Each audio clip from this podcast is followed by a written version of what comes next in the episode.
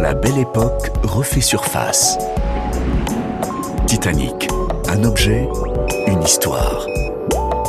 Qui l'aurait parié? 88 ans passés au fond de l'Atlantique et nous sommes là, sous vos yeux, comme les cinq doigts de la main. Cinq petites fioles, quelques centimètres seulement, arrachées des ténèbres en l'an 2000. Les équipes de plongeurs des sous-marins Mir 1 et Mir 2 nous ont remonté de l'épave du Titanic au milieu de 900 autres objets abandonnés par leurs propriétaires. Nous, nous étions dans la sacoche d'Adolphe Salfeld, un chimiste anglais spécialisé dans le commerce d'huiles essentielles. Et si nous étions là, c'est que nous renfermions des substances précieuses pour notre propriétaire. De la rose, du muguet, un honneur quand on sait qu'Adolphe Salfeld était considéré comme l'un des meilleurs nés de l'industrie du parfum au début du XXe siècle.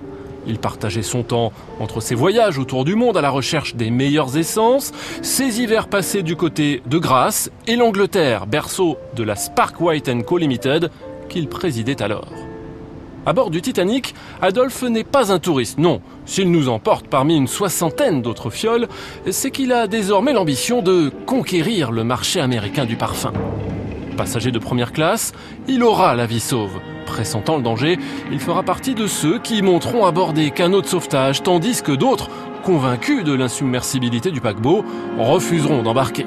Cependant, jusqu'à la fin de sa vie, Adolphe Salfeld vivra mal le jugement de la société vis-à-vis des hommes qui ont survécu au naufrage.